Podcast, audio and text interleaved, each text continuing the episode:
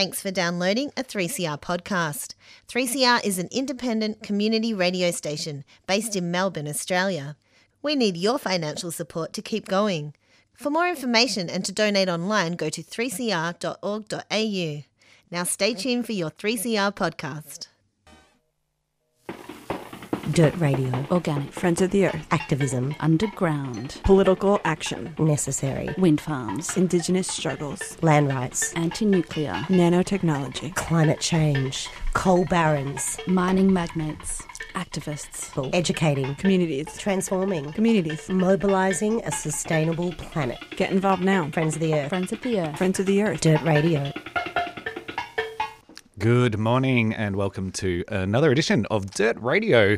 I'm your host, Phil Evans, and I'm coming at you live from the lands of the Wurundjeri people in the Kulin Nation where sovereignty has never been ceded. Uh, we send respect out to all uh, elders, past, present, and emerging, and to all First Nations people listening in today. So, for over 45 years, Friends of the Earth have been mobilising communities to resist patriarchal control and deconstruction of the natural environment and to transform it into one where we live in harmony and seek to be part of the natural world around us. And today we're going to explore that idea a little bit by talking to Louise Sales, who is uh, the Emerging Tech Coordinator, working at Friends of the Earth to look at emerging technologies, new and exciting uh, revelations in science, but also thinking about what are the possible effects that they can have on nature and also society itself. That'll be coming up in just a little bit. Um, for now, let's hear a community service announcement and we'll get to that interview. Red alert. Numbers are needed at the Djab Wurrung Heritage Protection Embassy camps immediately. Sacred birthing trees on Djab Wurrung country need protecting. Over 50 generations have been born on these sites, and the birthing trees themselves are 800 years old. These trees are being protected from the Victorian Labor Party's planned highway extension that is set to destroy this sacred dreaming landscape. The campaign to protect country is led by Djab Wurrung traditional owners who are calling on people from all walks of life for support. You can help by joining traditional owners at the camp on Djab Wurrung country near Ararat, or by donating and putting pressure on Daniel Andrews to protect this sacred land. Visit dwembassy.com for more information and updates. No trees, no treaty.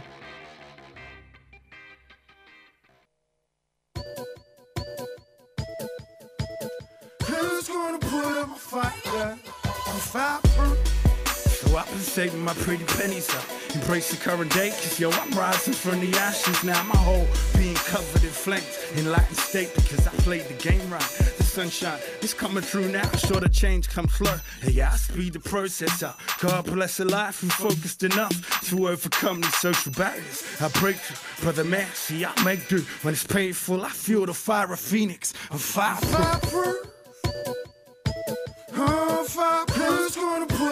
I'm fireproof. And they try to provide us with the lie straight to my face and got the audacity to walk away. Good Samaritan gone and left us on the plains of hell, dwelling this fringe dweller storytelling. In my blood, I feel the presence of 60,000 plus years. My ancestors roamed this desert landscape from the tropics of north to a snow-capped mountain peak. Mentally scarred from the bloodshed in the past, but I've been fighting fire with fire since the day I was born. We back. We back, bud.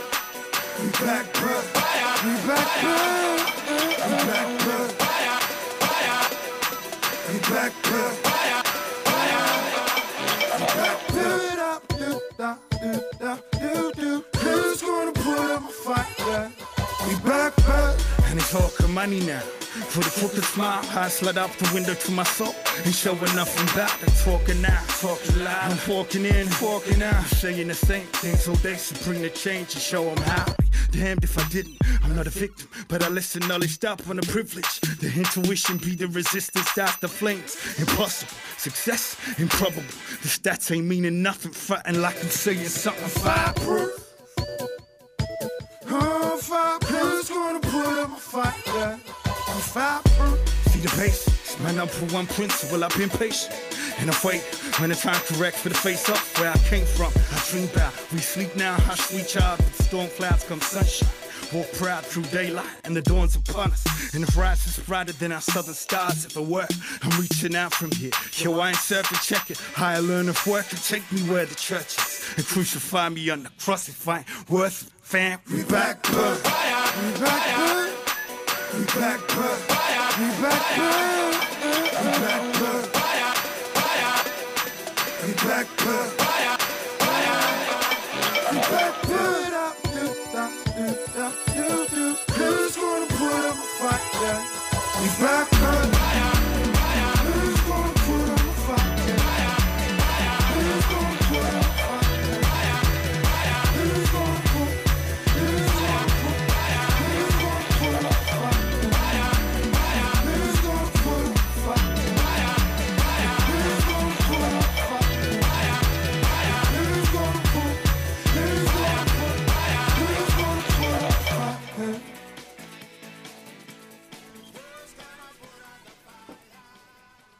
That's Jimblah there with Fireproof sampling the wonderful Yothu Yindi um, on that track. Loving that one. Um, as I said before, uh, we just went to that little break. Uh, we're going to talk to Louise Sales, who is from uh, the Emerging Tech Project at Friends of the Earth, looking at gene editing, biohacking, regulation around that industry. Joining me on the phone right now is Louise. Hello, Louise, are you there? Hi, I am. Yeah, thanks for having me on the program, Phil. Oh, a pleasure to have you here. Um, some of the topics that we're going to talk about, they're pretty heavy.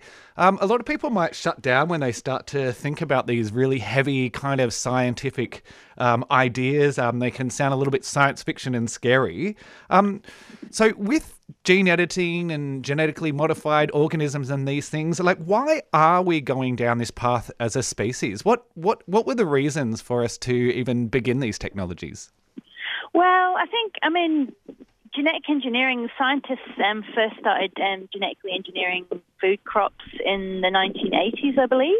Um, so, and they're basically trying to engineer things like um, pest resistance and like glyphosate tolerance as well. So, um, the majority of GM crops globally are actually herbicide tolerant, which means that you can spray herbicides on without them dying. Um, so it's basically um, most of the emphasis has been um, on basically trying to increase productivity, increase increasing food production. Um, so that there's, yeah, there's not really been a focus on trying to create quality food for us to eat. And so it really is about like um, yields and quality, uh, quantity over quantity. That's right, and um, it's it's interesting because there's a parallel kind of movement going on at the moment. Um, focusing on agroecology and regenerative agriculture, and that's really looking at the system quite differently. Whereas um, obviously GMOs is a very reductionist kind of approach. It's just like, oh, we've got a pest problem, um, how can we kill those pests?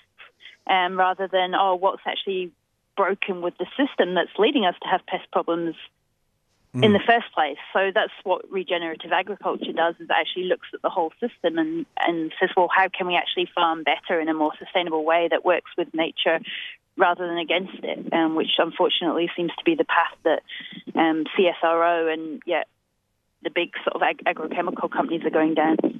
Sure, and there's been a lot happening recently around in the space. Um, but before we get to that, I kind of wanted to break down. There seems to be kind of three real kind of threats that um, emerge from um, the use of these technologies or potential threats. I was wondering if you could go through some of the more um, biological threats. Like uh, recently, I know there was the um, discovery of some bacterial DNA in um, a cow that had been gene edited by CRISPR technology, which whew, there's a lot to unpack just in that sentence itself.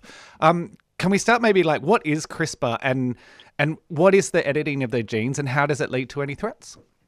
Yeah, so CRISPR is basically a new technique. It's a new genetic engineering technique, um, and it's been characterized by scientists as a pair of genetic scissors, um, which isn't really quite accurate, um, but we we can use that analogy anyway. But basically, what it does is it cuts up um, bits of D- bits of DNA in a certain place, um, and, and the cells can can then be left to sort of regenerate themselves, or you can insert genes where those cuts have been made. Um, but unfortunately, um, CRISPR and there's a number of similar techniques as well, as well as cutting the bit of DNA that you want to, they can also cut other bits of DNA as well. Um, so in, in other parts of the genome, and there's also a danger that um, bits of bacterial DNA might accidentally be incorporated into the genome, which is yeah what happened with the the GM cows that you've mentioned. Um, so there was a bit of bacterial DNA that got incorporated into the into the bulls, um, and the concern there is that that that bacterial those bacterial genes actually coded for resistance to three different sorts of antibiotics that are used not only in cattle but they're also used in humans as well, which poses potential human health risk. Um, so that's why we think all of these techniques need to be assessed for safety, um, and we're really concerned by the government's current moves to to basically deregulate them so they'd be being used in food and agriculture with no kind of safety assessment and also no labelling as well. That's that's kind of where we're we're going in that in this in this interview. I'm hoping. Um, I want to understand. Um, I read a term on the emerging tech um, website. That's uh, fo. Um, is that emergingtech.foe.org.au? Um, if people want to go and read more about this stuff, and we'll put a link to that in the show notes. Um, but there was this term biohacking going on. Um, can you unpack what that means? Yeah, so biohacking is basically when members of the community, so DIY kind of biotechnology enthusiasts, um, genetically engineer um, bacteria, microbes in the lab. So there's a few community labs around the place. There's, there's one in Melbourne, and there's one in Sydney. Um, and at the moment, all of all of those labs are actually regulated by our gene technology regulator. So they have to, yeah, meet certain criteria. They um, and the, our gene technology regulator is keeping a really close eye on what's going on. Um, now, what the what the government's proposing is to deregulate a range of new genetic engineering techniques, which means that a lot of these activities won't be regulated at all. Um, so obviously that raises concerns not only from a sort of accidental contamination po- um, point of view, but also like nefarious use as well. And actually, the the head of the um, intelligence agency in the U.S. a few years ago actually classed um, CRISPR as a potential weapon of mass destruction because they're concerned about the dual use of these technologies. Um, so we find it really quite incredible that the government's proposing basically not not keeping an eye on what's going on at all um, when it comes to the use of these techniques. And, and these regulations, do they relate to the uh, the kind of the ethics of doing these things, or is it more specifically about like what you're allowed to cut up and what you're not? That's right. So it's it's really um, purely about the sort of environmental and health risks, um, and that's the concern. Is actually no, yeah, there's there's been very little discussion. There's very little oversight about the sort of ethical use of these techniques. Um, so the only risks that um, our regulators are assessing are the potential environmental and human health risks, not whether we actually whether it's actually ethical to do these things at all. And I think an example that stands out for me there is genetically modifying animals, um, because the failure rates are really, really high, and, and you can produce some really quite horrible mutations. Um, animals that have been genetically modified, um, there's very high risk of basically miscarriage. Um, in the case where they've produced super muscly pigs and cows, um, quite often they have to deliver them through um, artificially, basically, because they're too big to be born naturally. Um, and and it raises real questions about actually is it ethical to treat animals in these ways? And we're concerned that those conversations haven't been had, and yet our government's actually proposing deregulating these techniques in animals. No, that's really concerning to hear. I mean, you think if you are trying to increase the yields of uh, um, of output, so uh, in, in this case, if people are choosing to eat meat, then if you're increasing the suffering, it almost negates the um, the reason to do it in terms of slaughtering less animals. Yeah, well, that's right. I mean, we yeah. So um, again, if if you look at the sort of applications that they're trying to do in animals, um, so they're trying to produce super muscly pigs so that they can produce more more meat from pigs, um, and it's all geared up to basically, and and also they're trying to develop disease resistant pigs so they can be housed intensively, um, yeah, without them getting sick, and all this is geared to trying to basically retrofit and an existing system that we would argue is fundamentally broken. And actually, you need to, we would argue that you need to be looking at why why are animals getting sick in the first place, and mm. is there a way that we can house them more humanely so that they don't get sick, rather than trying to genetically modify them so that you can house them in intensive conditions. Um, terrifying stuff um, to talk about this, and I want to get to um, talk again about some of the alternatives in a moment.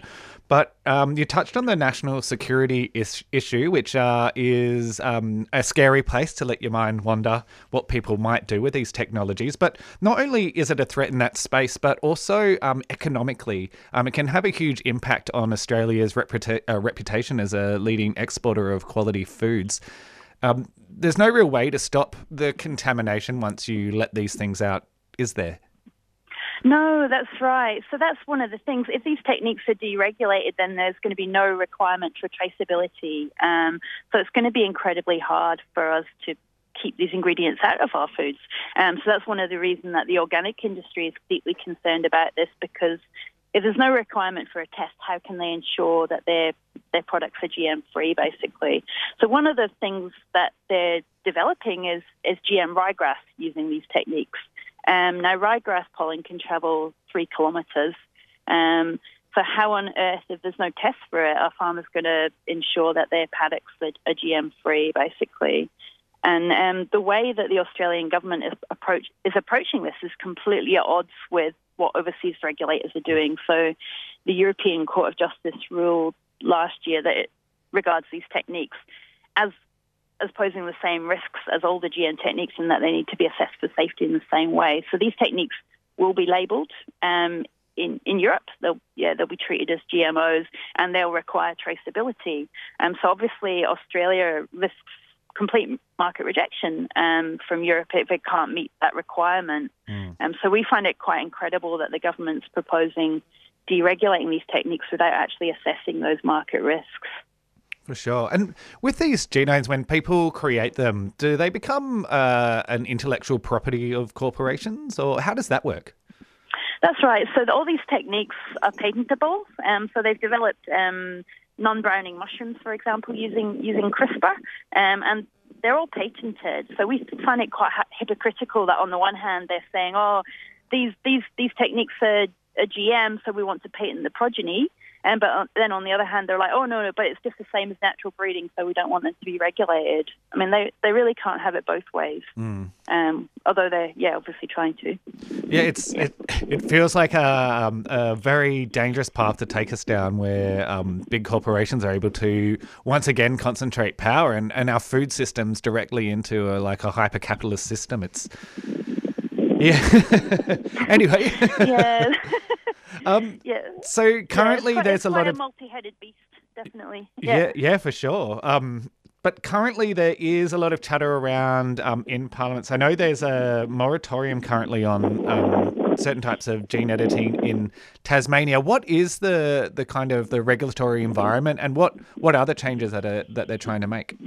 Yeah, so basically, yeah, at federal level, um, what's happening is um, the government's proposed deregulating these techniques. So that's actually that regulation has has been tabled, um, and the yeah Green Senator Janet Rice has actually um, tabled what's called the disallowance motion. Um, so that's actually due to be discussed today, but the Greens have delayed that, so it's now scheduled to be discussed on the 11th of November um, I believe. So the, the Tasmanian government, in response to these proposed changes, has actually decided to extend its GM moratorium to include these new GM techniques um, because they were really concerned, concerned that, well, the federal government defines what GMO is basically, and now they're now saying that this whole class of GMOs aren't aren't really GMOs at all. Um, so that obviously raises real problems for states such as Tasmania that are trying to market themselves as GM free because our export markets regard these new GM techniques as GM, if you see what I mean. So, yeah, they, they can't have a moratorium on them if if, our definition doesn't inc- include them.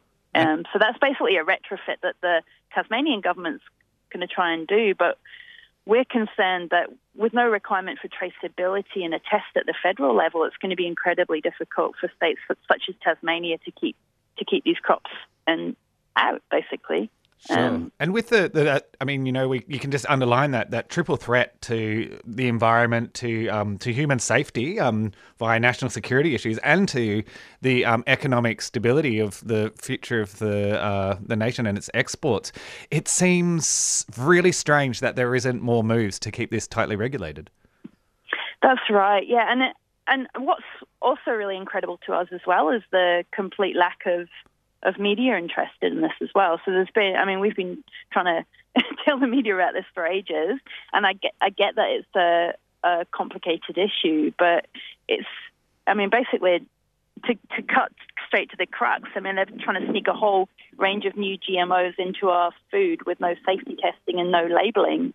Um, and the public has a right to know that this is going on, and yet there's been absolutely no societal debate on this at all, um, which we find deeply concerning. It's basically being considered an issue um, for experts, um, and it's only um, scientists that are having a say in this, and that's scientists with serious conflicts of interest that are trying to commercialize these techniques.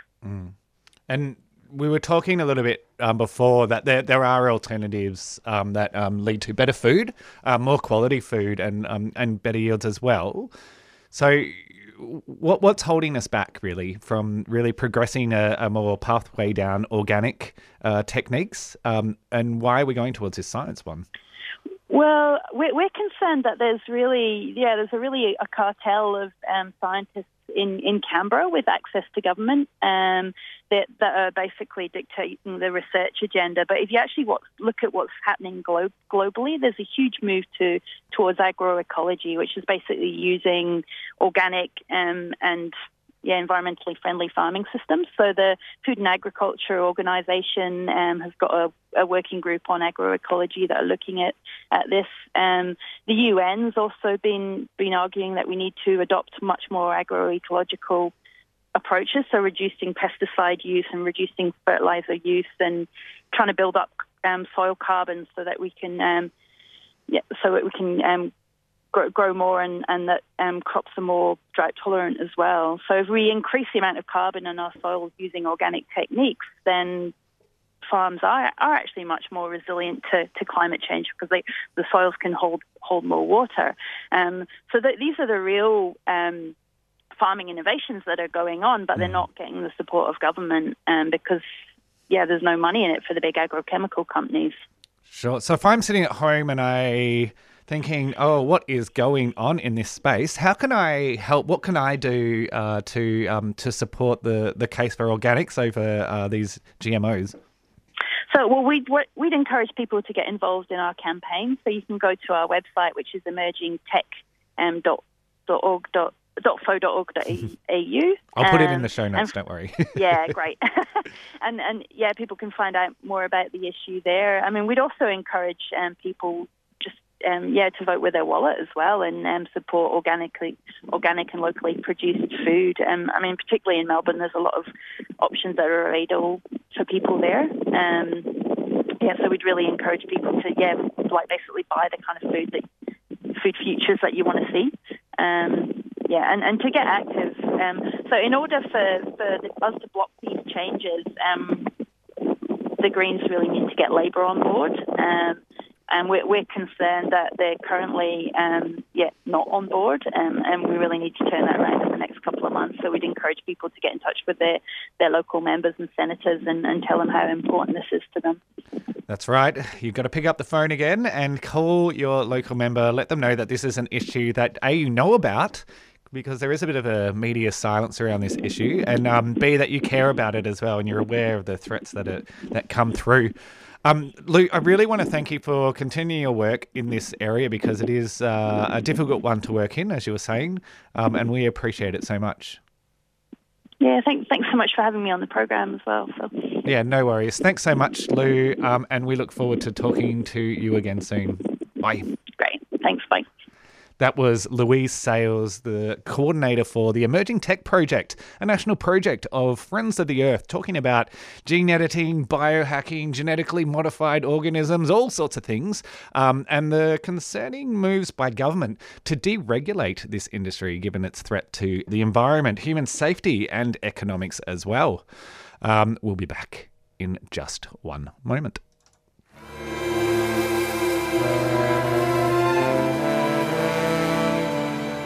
Hello, this is Dan Sultan, and you're listening to 3CR Blackfella Radio, Melbourne.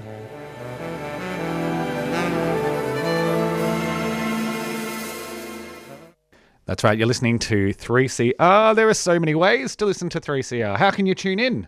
You can always listen to us if you are already on 855 AM on your dial if you're in the Melbourne area.